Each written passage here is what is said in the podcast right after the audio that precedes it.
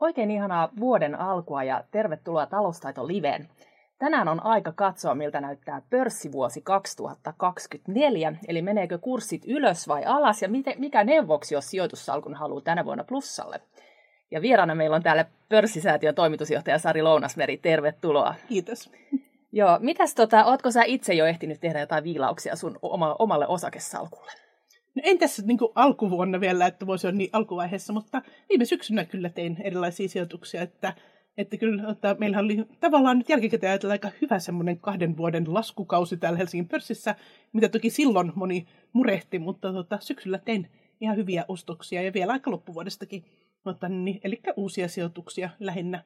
En juurikaan mutta myynyt, ehkä mä jonkun saatoin vaihtaa, mutta enemmän uusia, uusia sijoituksia. Ja kyllä mä oon ajatellut ny, nytkin sellaisia sitten tehdä, mutta en ole vielä, vielä lähtenyt tänä vuonna liikkeelle. Millainen sijoittaja sä olet itse? Oletko sä semmoinen ostaja pidä tyyppinen vai, vai jotain muuta? No on mä aika semmoinen ostaja pidä tyyppinen. Mä luulen, että mä oon siinä mielessä niin kuin monella tavalla kuitenkin aika semmoinen tyypillinen suomalainen sijoittaja, että tosiaan semmoinen, että enemmän vähitellen ostelen uusia ja aika harvoin sitten luovun niistä, paitsi jos nyt näyttää siltä, että en ollenkaan usko siihen yritykseen, niin sitten mä myös tykkään sijoituskriteerinä osinkotuotosta, ja se meidän kyselyiden perusteella niin tykkää muutkin suomalaiset. Eli se on tavallaan aika selkeä, että tiedetään, että se yhtiö tekee tulosta, saa sieltä, jää voittovaroja ja niitä jaetaan omistajille, niin se on tavallaan aika selkeä mittari, ja siinä vaiheessa, jos se tilanne muuttuu, niin sitten voi vähän katsoa, että mistä sitä johtuu, että mitä nyt on meneillään. Sitten toki mietin vähän vastuullisuutta, ehkä vähän niitä omia semmoisia, mitä on pois sulkenut sieltä tai mihin haluaa sitten enemmän, enemmän painottaa. Ja sitten yritän vähän pohtia sitä hajauttamista, että ei olisi ihan kaikki tosi samanlaisessa kohteessa, vaan vähän eri toimialoihin sijoittaa. Ja tietysti siinä helposti voi rakastua johonkin yhteen kohteeseen, mutta se, että löytää vähän jotain uusia kohteita. Ja ehkä sitten mulle sekin voi olla tyypillistä, että sitten niissä hyvien, hyvissä sijoituksissa harmittaa se, että et voi itko, että, että mä olin tehnyt paljon etsintätyötä, analysoinut ja löytänyt näin hyvän, ja nyt se kurssi on kaksinkertaistunut, että miksi mä en sijoittanut siihen paljon enemmän. Mm. Mutta sitten tietysti jos joku menee surkeasti, niin sitä ajattelee, että no hyvä, että onneksi mä laitoin vaan ihan pienen summan sinne, että mm. ei haittaa, vaikka meni vähän huonommin. Et siinä mielessä hajauttaminen on ihan fiksua mm. kyllä. Miten rakas sulle on Helsingin pörssi? Sijoitat se myös paljon muualle? No on siis Helsingin pörssi on, on, on rakas ja, ja siihen tietysti tota, se on muillakin yleistä, että, että usein siihen niin kuin, kotipörssiin, niin se on jotenkin tuttusta, helppo seurata, siitä tietää ja siihen sijoittaa. Ja kyllä mulla niin kuin Helsingin pörssi on se, mihin ensisijaisesti sijoitetaan, mutta sitten on niin kuin jotain, niin kuin, mikä on nyt ehkä yleistymässä suomalaiselta muutenkin, niin sitten esimerkiksi amerikkalaisia yhtiöitä löytyy sitten salkusta sen lisäksi. Okei. Okay. Usein jaetaan tuota osakkeet niin kuin arvo, arvoyhtiöihin ja sitten tuota kasvuyhtiöihin, niin kuulostaa siltä, että sä oot niin kuin arvoyhtiöiden kannalla. No kyllä mä sanoisin näin, mutta tota, on silleen, että on jotain semmoisia sitten tavallaan siellä sitten ehkä niin kuin tarkoituksella vähän eri kriteereillä valittuja tämmöisiä kasvuyhtiöitäkin löytyy. Nythän kun korot on ollut korkealla, niin se on ollut tavallaan sitten näille sellaisille kasvuyhtiöille, minkä ne tulevaisuuden kassavirrat on ikään kuin siellä kaukana, että ei vielä tällä hetkellä välttämättä tee tulosta, niin niillehän tämä on ollut vähän hankalaa aikaa, ja sitten ne näyttää siellä salkussa vähän surkeammilta ne sijoitukset, mutta ehkä ne on sitten semmoisia, että jonain päivänä, kun sitten ne suunnitelmat toteutuu ja ikään kuin pääsee oikeasti kaikki käytäntöön, niin, niin sitten voi mennä paremmin. Mm. Me muuten kysyttiin meidän Instagram-seuraajilta, että, että aiotko, aiotko sinä ostaa osakkeita tänä vuonna, niin tota, sai valita vain yhden vaihtoehdon, mutta tota, 60 prosenttia aikoi ostaa Helsingin pörssistä osakkeita. Miltä kuulostaa? Ihan mahtavalta kuulostaa. Ja mun mielestä sinänsä aika hyvä ajatus siinä, että niin kuin puhuttiin, niin tässä on kuitenkin ollut semmoista laskumarkkinaa takana ja nyt näyttäisi siltä, että positiivinen käänne olisi tapahtunut muutenkin musta kuvastaa sitä, että suomalaiset on aika hyviä säästäjiä ja nythän on vähän niin kuin toivottu, että se sitten johtaisi siihen, että myös sijoitetaan ja kyllä sekin on yleistynyt. Teillä on ollut hyviä seuraajia siinä, niin hyviä, jotka on ollut kommentoimassa sinne, että kuulostaa musta ihan järkevältä suunnitelmalta, varsinkin silloin kun ajattelee, pitkäjänteisesti on liikkeellä. Joo, 21 prosenttia aikoi ostaa siitä kansainvälisistä pörsseistä osakkeita. Että... Okei. Okay. Mm.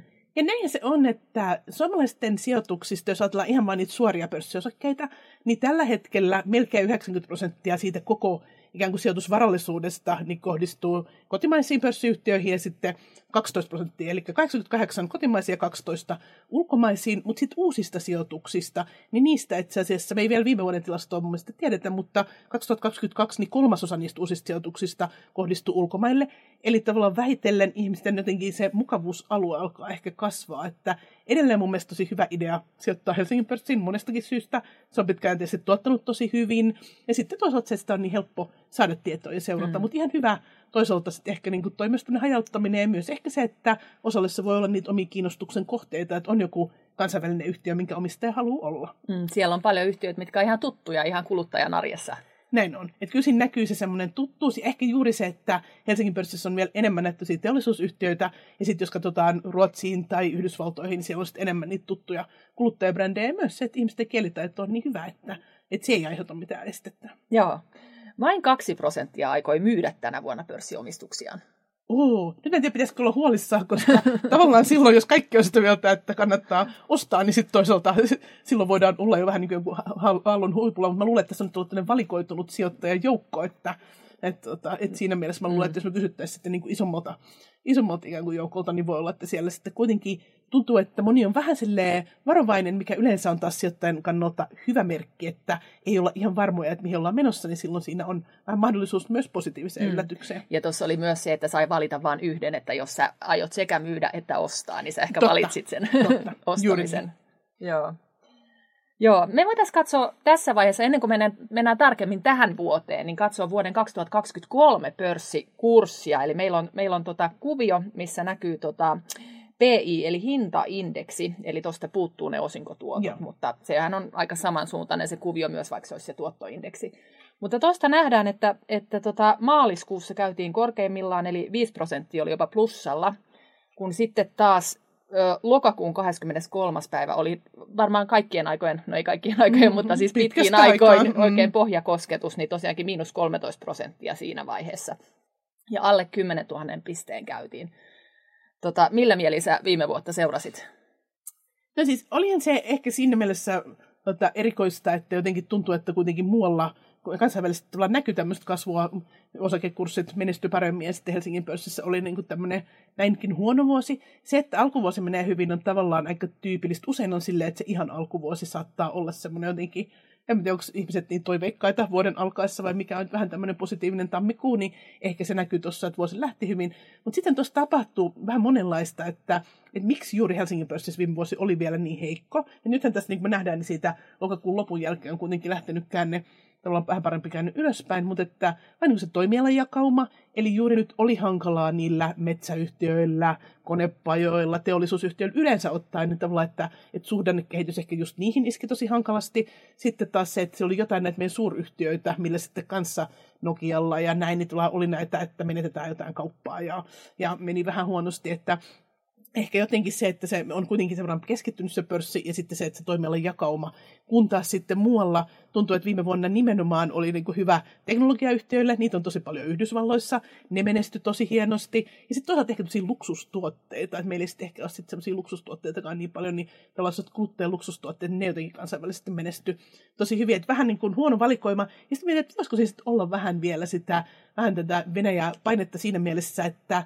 kuitenkin silloin, kun edelleen nyt on kansainvälisesti ollut kuitenkin viime vuonna vielä inflaatio ja korot korkealla, niin silloin tuntuu, että kansainväliset sijoittajat, kun vähän huolta, niin sitten niin kuin karsastaa näitä reuna-alueita. Että, että Helsingin pörssissähän on itse asiassa pitkällä aikavälillä todella hyvä verrattuna muihin, niin se kehitys ollut, mutta se on juuri sitten tämmöistä vähän poukkoilevaa, että, että silloin, jos on jotenkin jotain hirveätä meneillään, niin sitten vähän kansainväliset sijoittajat ikään kuin vetäytyy sinne oman kuoreensa niille, niiden päämarkkinoille, ja sitten taas kun lähtee menemään paremmin, niin tulevat takaisin, että vähän niin kuin sitä aaltoilua voi eli, olla enemmän. Niin, eli meillä on voimakkaampia sekä ne kuopat että sitten huiputkin, voisiko olla näin? kyllä. Kyllä, näin, näin se on ja toivotaan tietysti, että niin nyt tapahtuu taas niin. uudestaan. Et, tota, mutta tuossa noin, niin kyllä mä sanoisin, että silloin lokakuussa, musta, tai siis sanotaan, että yleensä ottaen silloin syksyllä, niin, tota, niin, niin silloin onnellisesti mä ainakin itse syksyllä tein sijoituksia, niin kuin ihan hyvin. Ja mun mielestä silloin oli semmoinen niin kuin, sijoittajan kannalta hyvällä tavalla negatiivinen ilmapiiri, eli tavallaan, että monet oli vähän silleen niin kuin, toivottomia, että nyt on pörssi laskenut ja laskee, vai tästä ei ikinä tule mitään. Yleensä ne on juuri niitä mahtavia hetkiä ikään kuin tehdä sijoituksia, että et, tota, et toki siinä oli semmoisia, mitä jotain vaikka perheen kanssa mietittiin jotain sijoitusta, niin todettiin, että ok, että ehkä nyt puolet laitetaan nyt, että jos niin kuin vielä menee huonommin tai näin, ja, ja sitten toinen puoli mm. sitten pikkusen myöhemmin esimerkiksi, niin sitten tietysti niissä kävi niin päin, että, se, että itse asiassa olisi kannattanut vaan laittaa mm. silloin Et mm. tota, en ole juuri tuona päivänä, mikä oli, toihan on 23.10. tässä oli just silloin syysloman jälkeinen maanantai, en juuri sinne päivänä tehnyt mitään, mutta lokakuun alussa ja, okay. ja sitten taas marraskuun alussa ja näin, että et, tota, et mä oon sellainen, että välillä voi mennä pidempi aika, että tekee mitään, sitä välillä voi mm. innostua vähän. Sitten kun sitä rupeaa katselemaan jotain yhtiöitä, niin sieltä saattaa löytyä sitten useampikin, mihin sitten kerralla innostuu ja sitten taas mm. menee vähän, vähän aikaa ennen kuin sitten uudestaan Eli sijoitusvinkki, silloin kun menee oikein synkästi, niin silloin Just kannattaa niin, ostaa. Se on se hetki. Niinhän se vähän on, että silloin kun kaikki ajattelee, niin kuin, että huu, että nyt, nyt mä en enää uskalla ottaa mukana ja vähän vetäytyy pois, niin tavallaan silloinhan ne kurssit laskee ja se, on niin kuin, se voi olla sitten se mm. hetki. Mm. No miten sä näet nyt että tuota Helsingin pörssin arvostustason, eli onko Suomi-osakkeet nyt halpoja? No onhan ne kansainvälisesti vertaillen vielä, vielä halpoja, että toki ne on niin jo vähän elpynyt sieltä, niin, mutta kyllä mun vielä, vielä on niin hyvin houkuttelevia. Että nythän se sitten riippuu siitä, että, vähän niin kuin, että miten tämä tästä lähtee eteenpäin. Ja se haaste on se, että että moni on puhunut siitä, että no nythän on puhuttu, että tänä vuonna tulee tätä, että talouskasvu hidastuu ja muuta tällaista näin, että, että näkyykö se pörssikurssien laskuna. Mutta tavallaan sen ei pitäisi näkyä, koska silloin jos ihmiset on jo etukäteen ikään kuin tietoisia siitä, että me kaikki tiedetään joku juttu, niin silloinhan se on jo siellä osakekursseissa sisällä, että on siellä hinnoissa.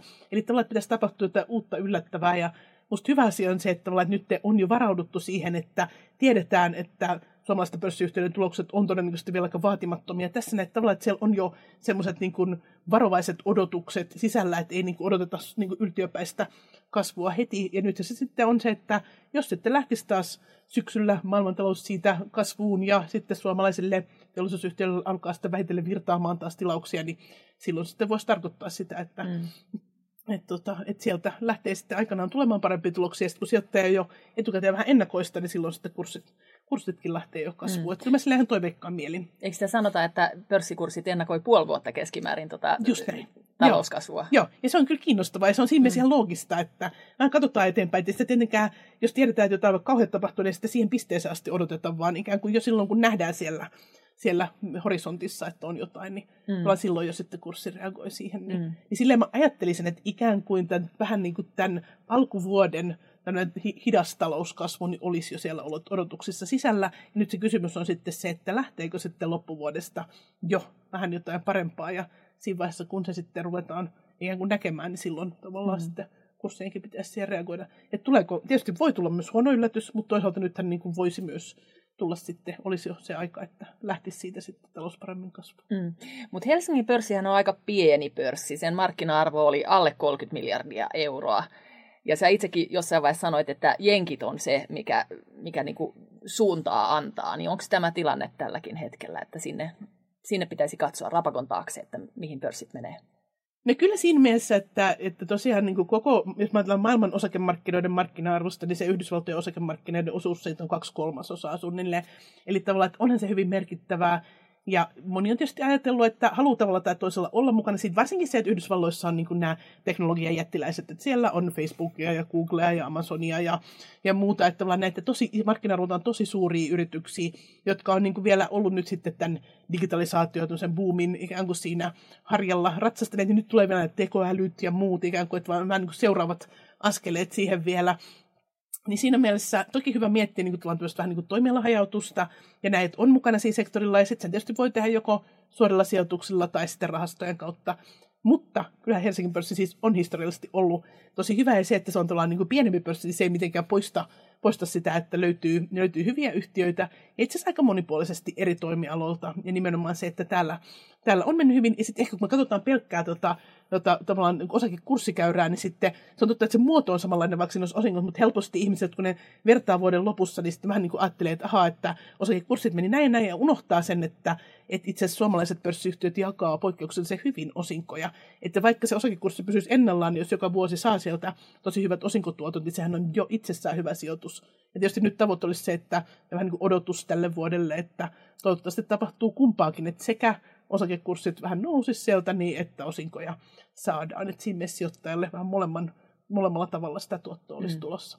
Mikä on tuota hyvä ö, osinkotaso? Paljonko sen pitäisi olla prosentteina?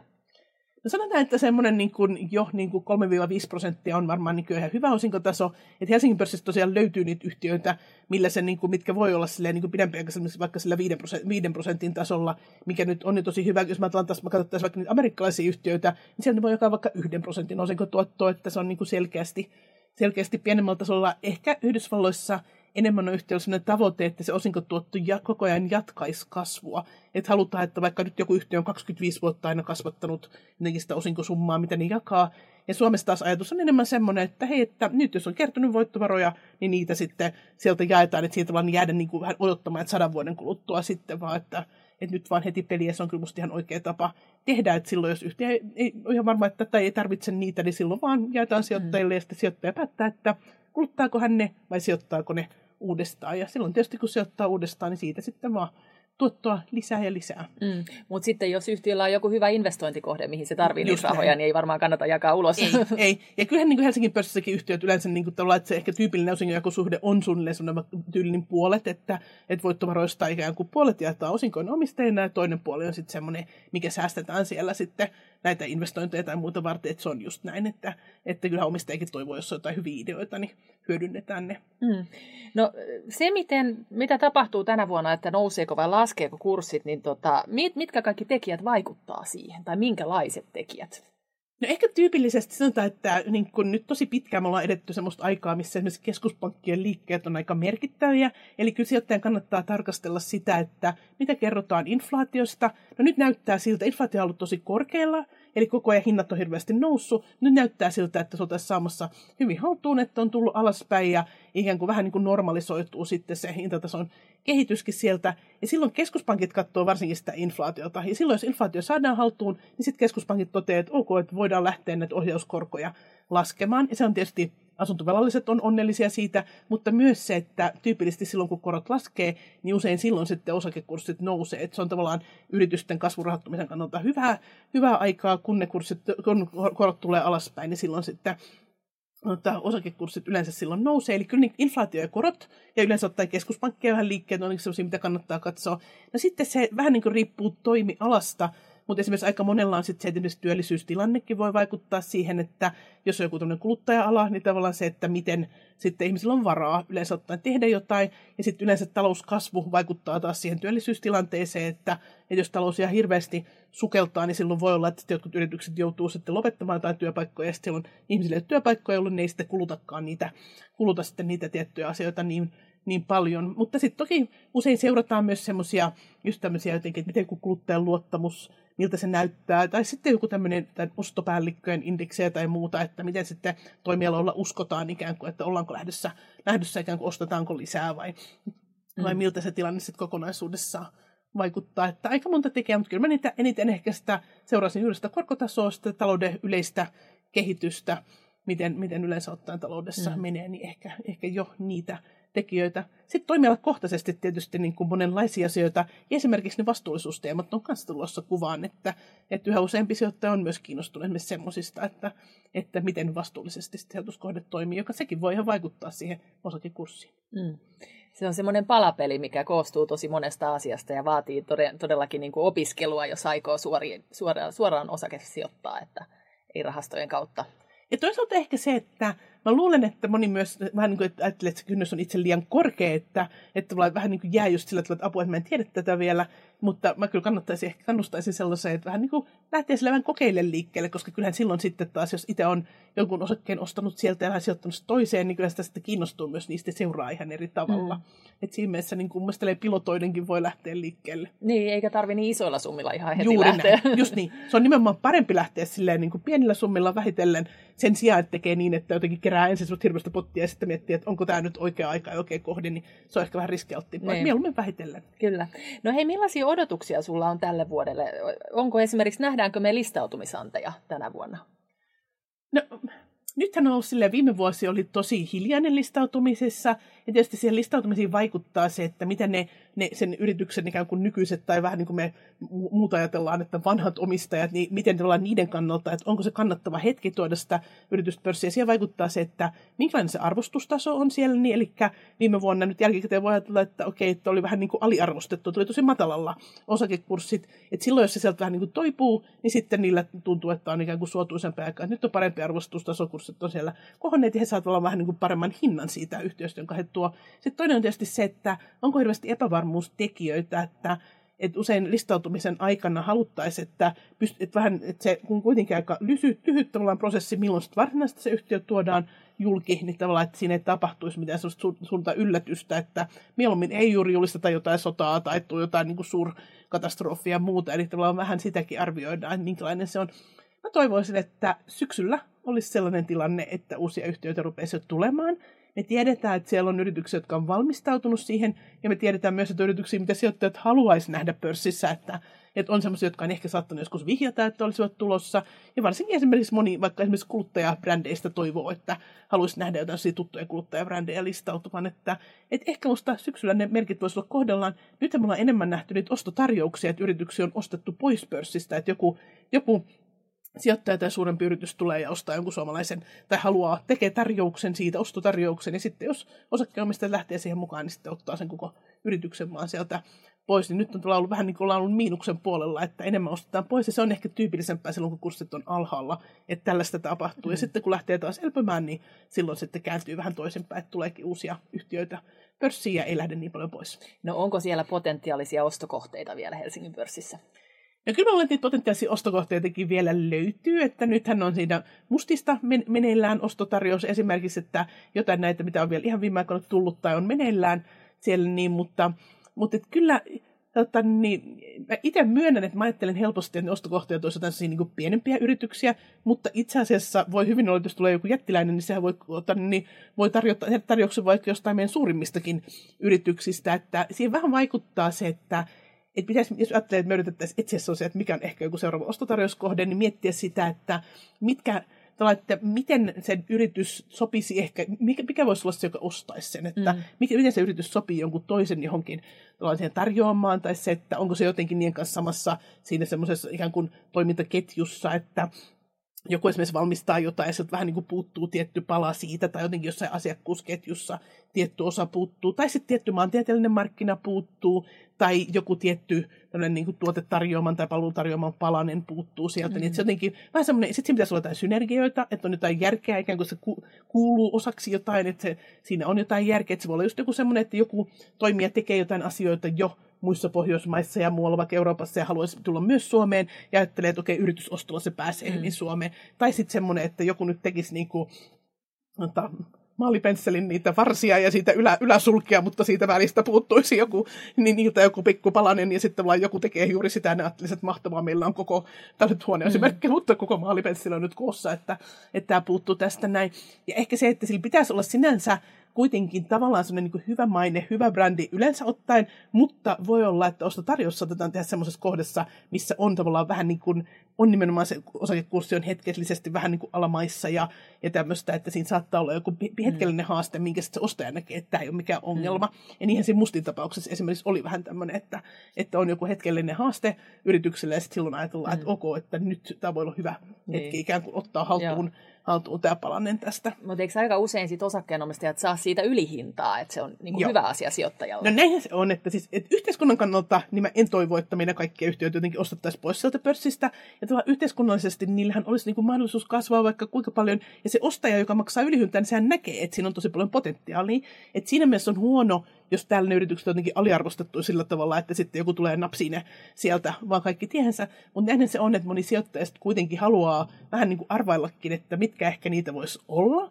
Mutta niin, Edes mä vaikka ajatellut sille tavalla, että no kaikki peliyhtiöt on melkein ostettu pois, että yksi peliyhtiö on vielä jäljellä, että voisiko se olla vaikka semmoinen, mihin sitten kohdistuisi jotain, tai voi olla joku muu tämmöinen, että ajatella joku muu erilainen ketju, missä sitten on joku tietty palanne, mitä miettii, ja sitten just ajattelisi, että no okei, että tässä voisi vähän tuossa niin kuin lyhyellä aikavälillä pikavoitto, jos nyt tapahtuisikin niin.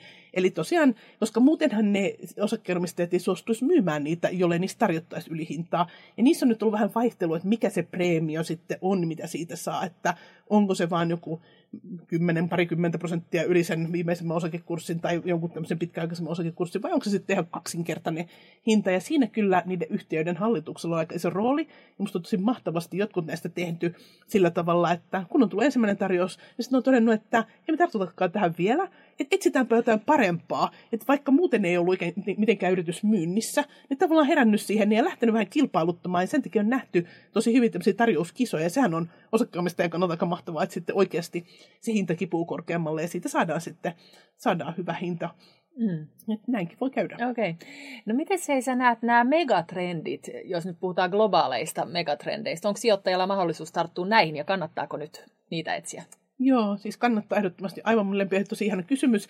Ja nimenomaan se, että kuitenkin sijoittamisesta paljon puhutaan sillä tavalla, että usein keskitytään ihan niihin, että no mitä nyt oli jossain viimeisimmässä tota, talouskatsauksessa, minkälaisia lukuja tulee ja mitä juuri nyt on meneillään, mitä viime viikolla ja mitä ensi viikolla ja ensi kuussa, niin useimmat meistä tekee sijoituspäätöksiä tosi pitkäaikaisesti, moneksi moneksi vuodeksi. Ja silloin se, että mitä ihan juuri nyt niin kuin ensi viikolle ennustetaan, niin ei ole ehkä se kaikista relevantein asia, vaan itse asiassa kannattaisi miettiä just sitä, että miten tämä meidän koko toimintaympäristö muuttuu, mitä maailmassa on meneillään, ja mitä mä uskon, että itse tapahtuu, missä mä haluan olla mukana. Ja sitten miettiä sitä, että onko ne tekijät, mitä mä uskon, että tapahtuu, niin semmoisia, että ne nyt sitten näiden tiettyjen sijoituskohteiden tai yhtiöiden kannalta, niin tavallaan onko se ikään kuin niiden kannalta hyvä asia, että ne on vähän niin kuin mukana siinä aallonharjalla, vai onko se silleen, että itse asiassa, että voi olla, että nyt jos tämmöiset muutokset tapahtuu, niin vähän niin kuin se liiketoiminta suunnilleen kokonaan lakkaa, että tätä ei tarvita enää ollenkaan. Mm. Niin kuin vaikka digitalisaatio on tehnyt joillekin alueille, että täällä ei enää niin kuin ole semmoisia, että, että olisi jotain tiettyjä tosi konkreettisia vaikka toimistotöitä, mitä tehtäisiin, vaan tietyt asiat on muuttunut ihan kokonaan automaattiseksi. Niin ehkä semmoisia voisi järkikäteen ajatella, että olisi voinut nähdä vähän niin kuin etukäteenkin, että näin, näin tapahtuu. Että, että kyllä mielestäni siinä se digitalisaatiohan toki etenee edelleen, että siinä ehdottomasti sitten esimerkiksi joku kaupungistuminen, niin musta tuntuu, että Suomessa aika myöhäisessä vaiheessa vähän herättiin siihen, että itse asiassa vaikka asuntojen arvon kehitys on hirveän erilainen eri alueilla, että, että, että se vaikuttaa toki toki näihin näin.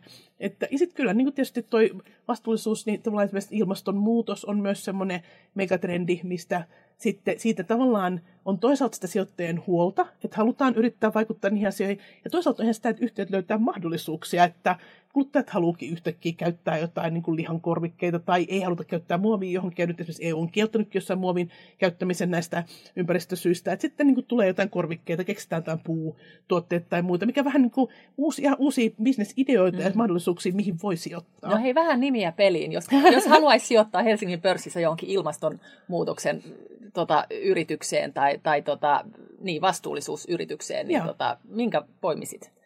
No sanoisin, että näitä niin vanhoja tuttuja, mä ehkä aloitan ensin tosiaan vähän niin kuin, että mitä on ollut ja sitten se, että mitä, mitä ehkä nyt voisi niin lisää olla. Tämä on vanhoja tuttuja tietysti se, että esimerkiksi nesteöljyyhtiönä, niin tota, vaikka sen liiketoiminnasta suuri osa tulee edelleen, on sitä öljytoimintaa, niin se on niin kuin tyypillinen semmoinen, missä sijoittajat on löytänyt sen, että okei, että täällä on myös näitä biopohjaisia polttoaineita ja vähän niin kuin mustasta ollaan siirtymässä pikkusen vihreäksi, niin sitten kun vihertää, niin sijoittajat kiinnostaa ja neste on niin kuin selkeästi vähän niin kuin sijoituskohteena hyötynyt siitä, että, että siinä on sitä sekä asiakkaiden kiinnostusta että kiinnostusta tämmöiseen. Ja itse asiassa semmoiset vastuullisuuskäänneyhtiöt on tavallaan sijoittajille niin kuin tutkitustikin hyviä sijoituskohteita, että siinä tavallaan vähän niin kuin muuttuu se profiili, niin kuin sekä löytyy uutta asiakaskuntaa, että jos niitä uusia sijoittajia, jotka on silleen, että hetkinen, tämä on meidän poissulkulistalla, no se, että hmm, sittenkin tämä voisi olla meille sopiva sijoituskohde. Mutta kyllä sitten näissä pienemmissä yhtiöissä, miten nimenomaan nyt kun korot tullut korkealle ja muuta, niin osakekursseja on niin aika lailla poljettu, niin löytyyhän sieltä tämmöisiä, missä yritetään tehdä jotain niin kuin tulevaisuuden muutosta. Vaikka esimerkiksi Spinnova, pieni keskisuomalainen yritys, pörssiyhtiö, kun tota, tekee tämmöisiä tota, uusiutuvia tekstiilikuituja. Mitä sitten näihin jotkut maailman jätti, jättimerkit, Adidas ja muut, Adidas on siellä pienenä omistajanakin mukana, niin tullaan hyödyntää sitten, että ja väiteteollisuudessa on odotettu sitä, että siinä tulisi joku tämmöinen niin kuin käänne ikään kuin vihreämpään päin, mikä on ihmeellistä, että se ei oikein vielä suuresti lyönyt läpi, niin tavallaan tähän voisi olla semmoinen, mikä ikään kuin olisi sitten joku tulevaisuuden mahdollisuus. Tai sitten joku Betolar, mikä sitten taas tekee rakennusteollisuuteen.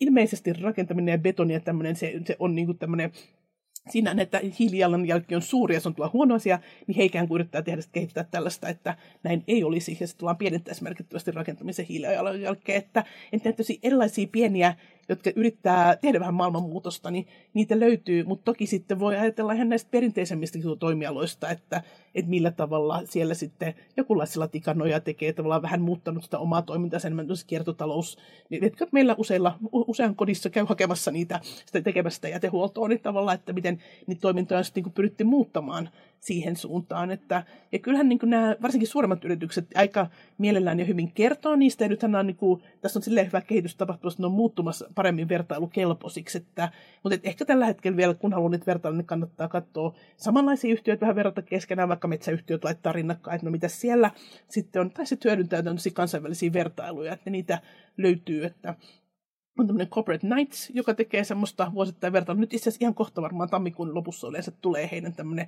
maailman sata vastuullisinta yritystä, ja siellä yleensä muutama suomalainen yhtiö on mukana, niin jännityksellä katsotaan, mm. mitä nyt sitten tämän kerran listassa on, ja sitten esimerkiksi Science-Based Targets, Org, mikä on sitten niin tämmöinen niin tieteeseen perustuvat tavoitteet, missä on silleen, että näiden yhtiöiden on pitänyt sitoutua siihen, että kuinka paljon ilmasto saa korkeintaan lämmetä, vaikka korkeintaan puolitoista astetta, ja sitten pitää kertoa, että mitä toimia ne itse tekee sen mm. vuoksi. Niitä on superkehtova lukea. Mm. Että mitä siellä, mitä suomalaiset yhtiöt tekee. Joo, eli, eli uskot ilmeisestikin tämmöiseen osakepoimintaan, mutta eikö siinä ole hirveä riski, että veikkaa väärää hevosta? mutta sen takia ehkä musta se vähän niin kuin hajautus, että lähtee jostain liikkeelle ja ottaa sitten vähän jotain muuta. Ja mulla se ehkä johtuu siitä, että mä niin kuin myös niin kuin tykkään siitä ajatuksesta, että on sen yhtiön omistaja. Ja sitten että yhteiskunnallisesti musta on aika mahtava idea se, että me nimenomaan kaikki oltaisiin niitä omistajia ja voitaisiin yhdessä käyttää sitä omistajan valtaa. Mutta toki, jos itselle tuntuu helpommalta lähteä liikkeelle rahastoista, niin ehdottomasti niin voi tehdä. Että sielläkin se tarjonta ja tavallaan se koko toiminta, niin sehän niin kehittyy koko ajan ja on yhä enemmän niitä tarjolla ja aika helposti oman palvelutarjonnat voi lähteä etsimään. Tai sitten mennä vaikka sitten Morningstar-sivustolle ja sieltä sitten vertailla, että mitä kaikki on olemassa ja vähän etsiä sitä, että mitä mä oon itse etsimässä ja mikä mulle sopii. Siellä on sitten luokiteltu niitä, että annetaan tähtiä ja annetaan maapalloja esimerkiksi, mikä on kuinka vastuullinen, niin sitten ne rahastoille annettu mm. maapalloja siellä, että, mm. että siinä mielessä. No jos ostaa suoraan osakkeita, niin tota, mikä määrä niitä yhtiöitä olisi semmoinen optimaalisalkussa hajautuksen kannalta? No mun mielestä siis aluksi voi aloittaa vaikka siitä yhdestä, että kun osa ajattelee silleen, niin että apua mun heti ostaa niin tänne kymmenen, niin kuin, että miten mulla on varaa, niin voi lähteä rakentamaan kyllä. Mutta kyllä nyt sanoisin, että Siis kymmenen olisi musta aika hyvä määrä. Sanotaan, että sanoisin, että viisi olisi niin kuin ihan minimi, koska mehän tiedetään, että suomalaisilla itse asiassa niin kuin monella on niin kuin tosi huono se hajautus, että meillä on vain ihan niin kuin parin yhtiön osakkeet. Et siinä mielessä mä ymmärrän se hyvä, että voi rakastua johonkin kohteeseen ja ajatella, että mahtavaa laitan tähän lisää, mutta siis, että siinä pitäisi tiedostaa se riski, että siinä mielessä se olisi parempi. Ja sitten nimenomaan se, että sijoittaisi sellaisia, jotka toimii eri toimialalla ja mielellään niin, että ne asiakkaat olisi vielä myös niin kuin maantieteellisesti vähän eri paikoissa, että ei ole kaikki sitä keskittymistä. Tai vaikka jos mä otan tuota Venäjän juttuun, niin että ei ole kaikki semmoisia, niin tehdas on siellä Venäjällä, tai mikä se sitten tulevaisuudessa se riski onkin. Että vähän erilaisiin mm. yrityksiin, mihin sijoittaa. Miten muuten, jos sijoittaa nyt yhtiön, joka maksaa hyvin keväällä osinkoja, niin eikö se ole tavallaan liian myöhäistä jo, jos se tiedetään, niin se näkyy jo siinä kurssissa?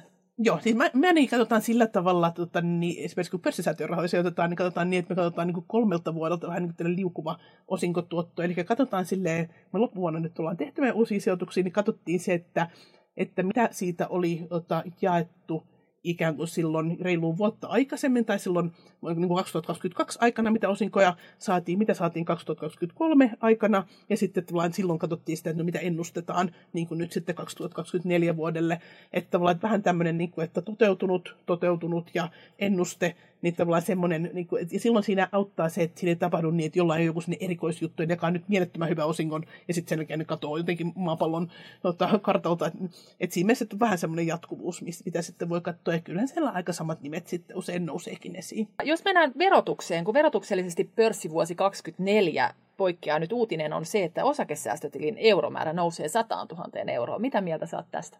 No mun mielestä on ihan mahtava kehitysaskel. Mun mielestä sinänsä se, että se euromäärä ei oikeastaan mun mielestä se asia, vaan itse asiassa se, että mä toivon, että sitten siitä aikanaan seuraava askel olisi se, että se raja poistettaisiin. Meillähän ei muissa sijoitustuotteissa ole rajoja, ja nyt siinä ongelmallisesti siihen eurorajoitukseen liittyy se rajoitus, että sulla saa olla vain yksi osakesäästötili. Että voi olla monta arvoisuustiliä, voi olla monta rahastoa ja näin edelleen, mutta vain yksi osakesäästötili.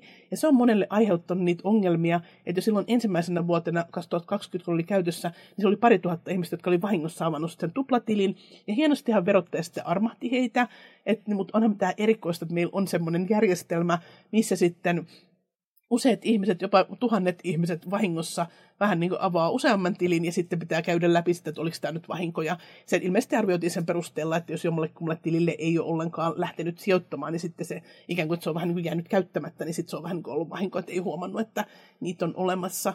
Niin että se, se pitäisi poistaa. Ja muutenkin mä toivon, että osakesäästötili, hienoa, että otettiin käyttöön, tosi mahtava, olen uuden iloinen siitä. Ja hyvä jo tällaisenään, mutta se, että sitä voisi jossain vaiheessa vähän tarkastella ja vielä viedä siihen alkuperäiseen ajatukseen, eli siihen, että se olisi mahdollisimman samanlainen verokohtelu kuin mitä rahastoissa on, että siellä on muutamia semmoisia kauneusvirheitä vielä, mutta, mutta että aika hyvä on. Ja mun mielestä niin hyvä kehitys, ehkä sijoittajan kannalta nimenomaan se, että yleensä ottaen kehitetään, että halutaan tehdä jotain parempaa osakesijoittajille, osakesäästäjille, tavallaan että tykätään siitä, että vähän niin kuin halutaan poliittisesti tukea sitä, että ihmiset säästää ja sijoittaa ja vaurastuu ja se, että kaikki on mukana tietyllä tavalla omistamisessa, niin mun mielestä hyvä suunta. Joo. Onko sulla itsellä osakesäästötili ja onko sulla myös arvoosuustili?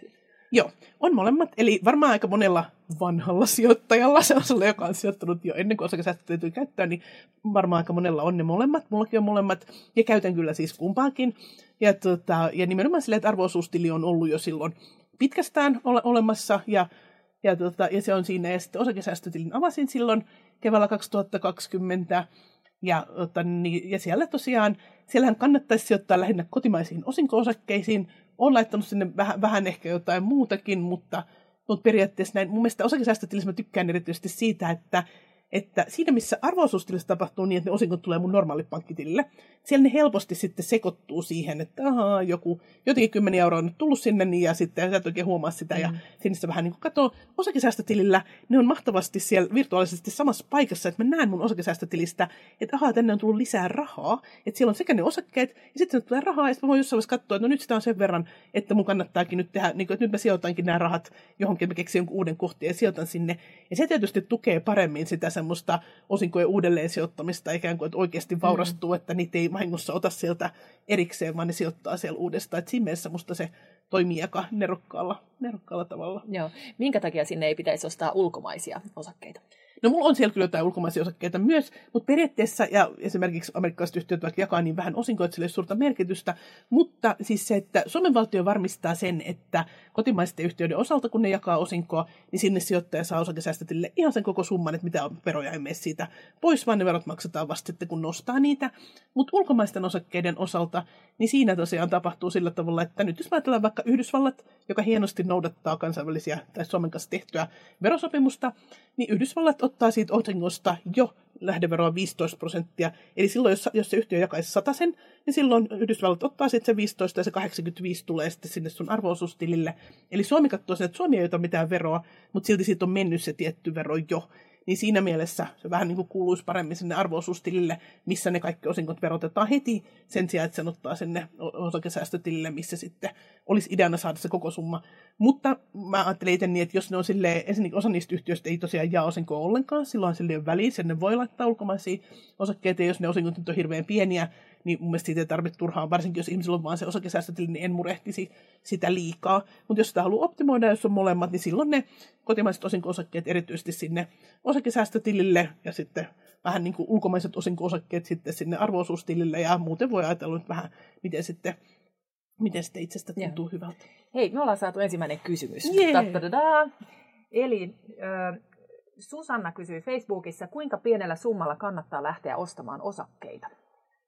No, mä kannatan tästä nyt tällaista ehkä vähän erikoista lähestymistapaa, että mun mielestä periaatteessa niin kuin älyttömän pienellä olisi paras, koska silloin siinä riski siitä, että sä menetät niitä, niin ei ole niin suuri, ja sitten tavallaan uskaltaisi lähteä liikkeelle.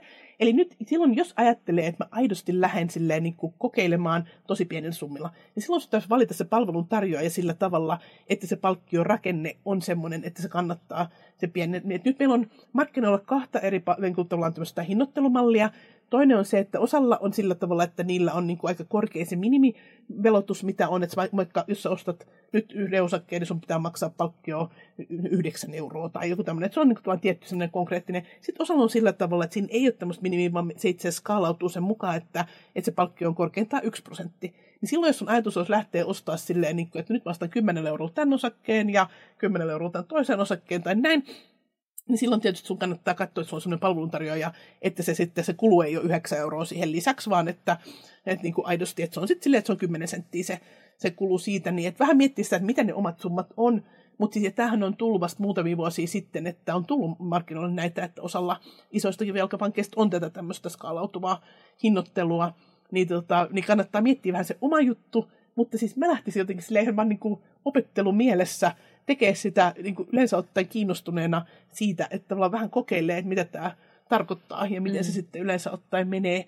Että, et, mutta palveluntarjoajasta riippuu. Silloin, jos, jos taas haluaa käyttää sellaista palveluntarjoajaa, missä on iso minimimaksu, niin silloin toki kannattaa kerätä sitten vähän niin kuin säästöjä yhteen isompi potti ja sijoittaa mm. se kerralla. Ja jos on kokeneempi sijoittaja, niin puhutaan kuitenkin sadoista euroista ehkä per osake. Joo, ja toki riippuen siitä omasta elämäntilanteesta, että mä tiedän, että monet opiskelijat lähtee tosi pikkusilla summilla, niin kuin, ja sitten taas se, että sitten, jos, on, jos on sitten mahdollisuus taas niin itsellä, että on jo kertynyt vähän niitä säästöjä tai pystyy niitä palkasta laittaa sivuun, ja silloin, ja meidän kyselyjen perusteellahan useimmat, että kuinka usein ihmiset sijoittaa, niin sanoo, että joko kerran kuussa tai kerran kaksi vuodessa. Mm. Et osalla on silleen vähän niin kuin jouluna ja juhannuksena katsoa, että mikä tämä tilanne on, että, että miten, miten on kertynyt ja mitä pystyy sijoittamaan. Sitten jollain on niin, että niillä on niin, että ne pystyy ihan kuukausittain laittaa. Et joku tietysti mm. niin, että johonkin rahastoon automaattisesti tai sitten esimerkiksi siirtää aina sinne osakesäästötilille. Sehän on tavallaan hirveän helppo, että laitat siirtymään sinne osakesäästötilille ja sitten sieltä katsot, että mikä summa täällä on ja mm. mihin osakkeeseen mä näitä sijoittaisin. Millaisia sijoittajia me suomalaiset ollaan? Eikö, se, eikö ole niin, että esimerkiksi naiset ja miehet sijoittaa eri osakkeisiin ja näin? Joo, se on vähän erikoistakin. Se on myös harmillista, että, että kaikista niistä melkein miljoonasta osakesijoittajista niin kaksi kolmasosaa miehiä ja yksi kolmasosa naisia. Ja siinä on hassu se, että itse asiassa tutkimusten perusteella ne suomalaiset naissijoittajat, niiden salkut on pärjännyt vähän paremmin. Eli tämä syy ei ole ainakaan siitä, etteikö naiset osaisi sijoittaa. Ja itse asiassa syy, miksi naisten salkut on pärjännyt paremmin, on se, että, että tutkimusten mukaan naiset pitää niitä ostamien osakkeita paljon pidempään. Eli se pitoaika on ihan merkittävästi pidempi. Ja että kun kerran johonkin sijoitetaan, niin silloin sit sitä, sit sitä pidetään. Ja silloin tietysti, kun näin tekee, verrattuna siihen, että miehillä on sit selkeästi lyhyempi, että sillä on vähän enemmän sellaista niin treidailutyyppistä tavallaan. Niin, Eli tota, päiväkauppa. Juuri niin, että että ostetaan ja myydään ja vähän niin kuin haetaan sitä semmoista riskejä ja jännitystä siinä, niin silloin tietysti tulee myös enemmän niitä kaupankäyntikuluja. Että tietyllä tavalla semmoinen rauhallinen toiminta on itse asiassa tosi fiksua. No sitten tiedetään, että kyselyissä naiset ja myös nuoret naisethan ovat nuoria siis, niin, tota, niin, niin ovat ikään kuin kiinnostuneempia vastuullisesta sijoittamisesta, ainakin sen mukaan, miten vastataan kyselyissä, kun sitten taas miehet ehkä on enemmän kyselyssä sanoa, että ei ole niin kiinnostunut tästä, voi olla, että ne valinnat saattaa silti olla ihan vastuullisia, mitä sinne on tehty. Ja sitten myös on todettu, että naisia kiinnostaa enemmän esimerkiksi kuluttajabrändit. Se on tavallaan fiksu, me sanotaankin, että sijoitus semmoiseen, miten sä itse tunnet ja ymmärrät. Ja tavallaan, että naisten suosikkiosakkeita on enemmän sitten siellä nimenomaan niissä niin kuluttajabrändien puolella, semmoisia, mitkä on tuttuja. Siellä voi olla siis näitä, siellä voi olla siis ihan jotain niin pankkeja, mutta sitten voi olla jotain kaupan alan tai tämän tyyppisiä mm, mitä sitten tiedetään. Ja sitten miehillä taas on enemmän sitten niitä niin teollisuusyhtiöitä, mitä toki Helsingin prosessista löytyykin. Ja siellä myös, jos katsotaan, että missä sitten yhtiöissä on tulla enemmistönä tosi paljon miesomistajia, ne voi olla niin pieniä, pieniä tämmöisiä jotain, niin joko semmoisia pieniä teknologiayhtiöitä tai teollisuusyhtiöitä tai tämmöisiä tavallaan, niin kuin missä, missä sitten on ehkä jotain semmoista tiettyä niin kuin suurempaa riskinottoa. Että ehkä naiset on tietyllä tavalla keskimäärin sitten semmoisia niin vähän tietyllä tavalla varovaisempia. Ja nyt pelkä, niin mä toivon, että varovaisuus ei näy siinä, että ei aloitettaisi ollenkaan. Mm. Kun itse asiassa sitten kun aloitetaan, niin ne ominaisuudet, mitkä nyt sitten keskimäärin erottaa, niin on semmoisia, että ne oikeastaan tekee ihmisistä hyviä sijoittajia. Että jos vaan niin rohkaistuu siihen alkuun, niin todennäköisesti se menee ihan hyvin, että, että siinä on juuri se semmoinen pitkäjänteisyys, että osakesijoittamista ei kannata mitata sen onnistumista, että miten meni ensimmäinen puoli vuotta tai ensimmäinen vuosi, vaan se on sen pitkäaikaisempi juttu. Mm. Eli kymmenen vuotta tai jotain. Just näin. Joo. No hei, tässä on tullut paljon vinkkejä, että mitä kannattaa tehdä osakesijoittajana, mutta jos nyt kiteytät vaikka kolmeen vinkkiin aloittelevalle osakesijoittajalle, niin mitä kannattaa tehdä?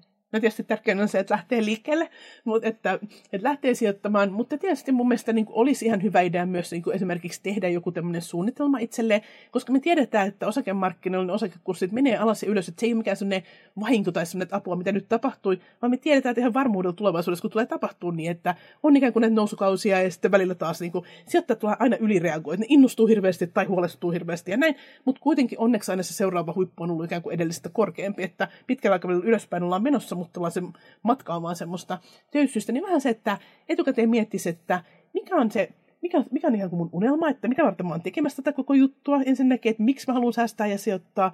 Ja tällainen se, että että onko mulla joku tietty aikajänne, että, että joku semmoinen, että okei, no itse asiassa mä oon jäämässä kymmenen vuoden kuluttua eläkkeelle, tai tai joku muu tämmöinen, että onko se joku tietty aika vai onko se semmoinen ehkä vaan niin super, super pitkä epämääräinen, mutta tulee, että vähän miettiä sitä sijoitusaikaa, että mikä se on. Sitten vähän sellaista riskinottohalukkuutta ehkä, ettei vahingossa lähde mukaan johonkin semmoiseen, mikä tuntuu itseltä tosi huonolta, vaan miettii vähän, että, että minkä kanssa mä nyt voisin elää, että jotain riskiä pitää ottaa, jos haluaa jotain tuottoa, että kannattaa vähän uskaltaa ottaa, mutta sitten miettii myös sitä, että miten sitä riskiä hallitaan, eli vähän sitä hajauttamista ja tällaista näin. Ja sitten etukäteen mun kannattaisi päättää niitä sijoitustuotteita, että ajatellaan, että okei, no mulla on vaikka nyt ne osakeindeksirahastot ja pörssiosakkeet, niin sijoittaa, ettei just silleen, että joku tulee sanoa, että hei, no tässä olisi nyt tämmöinen monimutkainen ihmehärveli, että lähdepä tähän mukaan, että hyvä tuotto ja, ja ei ollenkaan riskiä. Tai heti jos näin sanotaan, pitää tietää, että se on huijaus. Mutta se, että että tavallaan että vahingossa, että sitten voi aina muuttaa omaa mieltä, mutta se on ehkä helpompi, jos on ensin vähän miettinyt, niin että missä mä oon mukana. Ja sitten miettisi pikkusen niitä sellaisia kriteerejä, no millä perusteella mä sijoitan, millä perusteella mä aion irtautua. Jotkutan tekee sellaisia peukalosääntöjä, että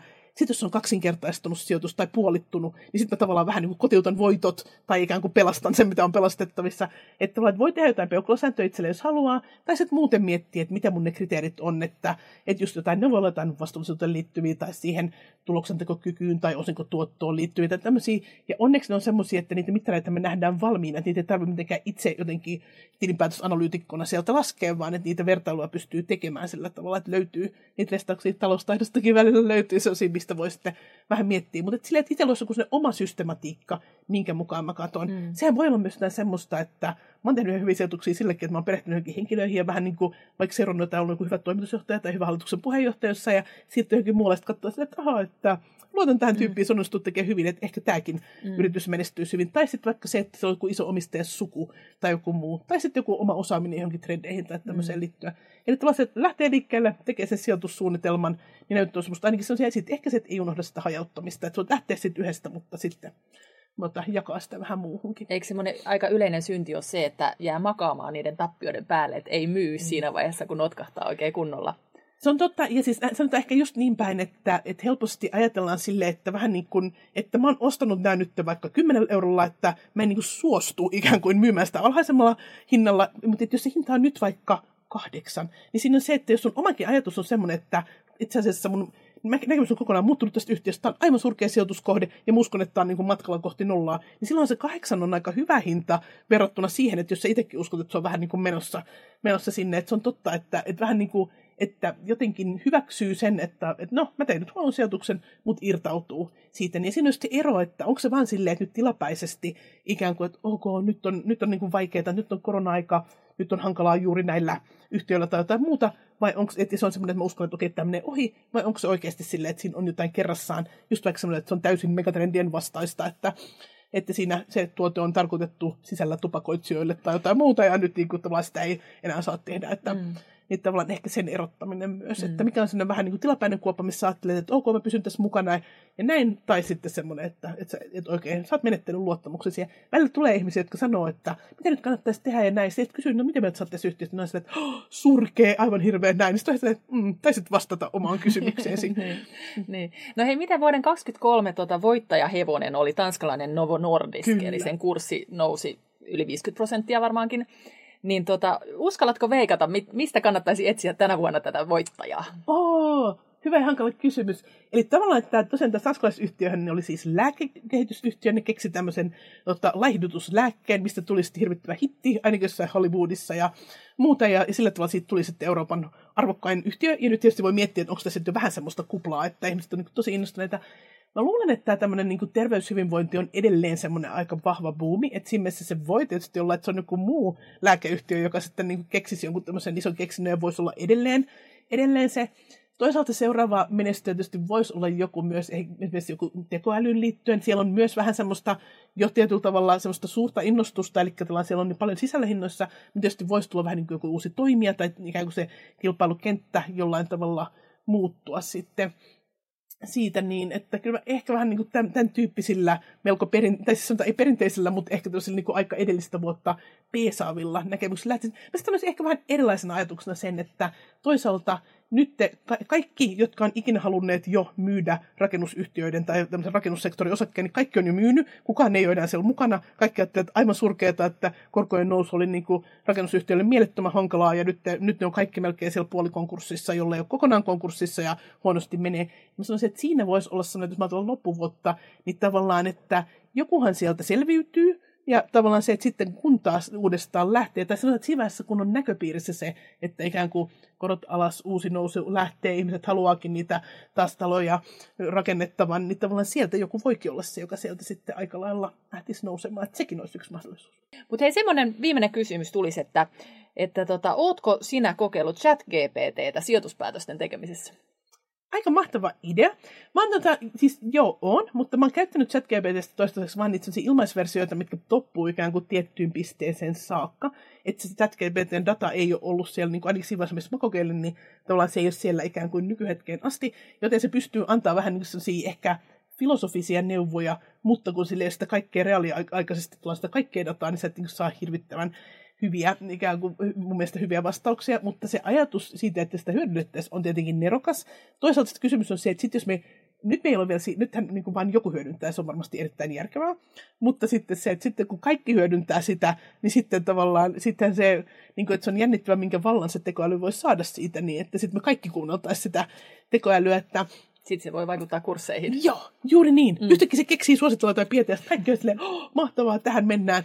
Ja että ehkä mä ajattelisin sille, että sekoilu voisi mun mielestä kehittyä sellaiseen suuntaan, että vähän niin kuin jokainen pystyisi tietyllä tavalla vähän ohjelmaamaan omansa tai jotenkin viilaamaan omansa, että jos se olisikin silleen, että se tuntisi vähän niin kuin ne mun kriteerit, se tietäisi, että ei turkisteollisuuteen ja ei avokaivoksia ja jotain muuta. Se vähän niin kuin tietäisi musta, että ok, että mä haittaisi välillä niin kuin tulla, että se heilunta ikään kuin haittaa, mutta ei valita, tässä, ei valita sellaisia kohtia, jotka menee kokonaan konkurssiin. Että, että, että aika pitkä aikahorisontti ja näin, että aina niin kuin tietäisi sitä, että mikä, mitä se ihminen ikään kuin haluaa. Vähän tietysti esimerkiksi aikahorisontti ja riskiottohalukkuus ja muu vaikuttaisi siihen. Vähän niin kuin suosittelisikin niin kuin juuri sinulle sopiviin, niin se olisi musta kaikista mahtavinta. Mutta ehdottomasti suhtaudun kyllä myönteisen uteliaasti siihen, että tätä työkalua hyödyntää.